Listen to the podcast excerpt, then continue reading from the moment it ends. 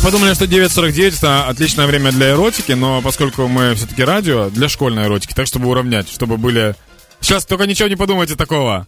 Вот, ми починаємо. Ми вирішили знайти вирізки з школьних сочинень. Таке враження, що вчителі мають якийсь секретний телеграм-чат, де цим і діляться.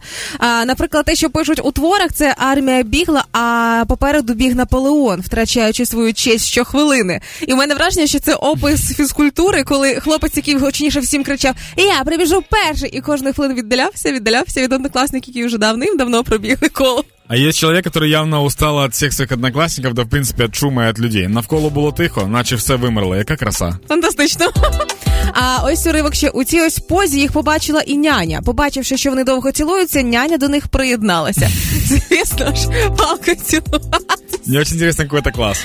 Ну, я думаю, восьмий, можливо. Восьмой вот. Влітку ми з пацанами ходили в похід з ночівлею, але з собою взяли тільки необхідне: картоплю, намет і Марію Іванівну. Щоб контролювали, дзвонила мамі, що все добре, так? Да, тому що хтось должен варити картошку. А ось такий ще був варіант е, у творі, очевидно, на задану тему, українська мова і так далі. Ну, ці всі типові теми.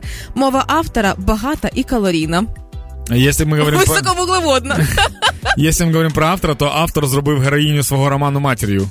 О, а як тобі варіант, коли здоров'я відмовило, йому все ж довелося лягти в ліжко, але і тут він знайшов собі роботу. Але перед тим як хі-ха-ха, очевидно, це історія про фрілансера, який лежав, але все одно всі дедлайни закривав у роботі. Э, еще одна штука. Недавно был такой, ну, где-то, наверное, год назад, был такой курьезный случай в Україні, когда чоловік говорив речь, очень сильно похоже. Здавалося б, все вже позаду, мука, смерть, але тут доля підготувала йому ще один удар. Що може бути краще?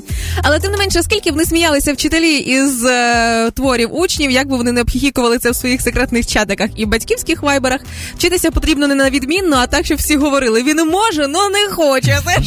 А коли ти добуваєшся успіху, казали на зборах: о, оцей у нас вчився, толковий був ще з третього класу.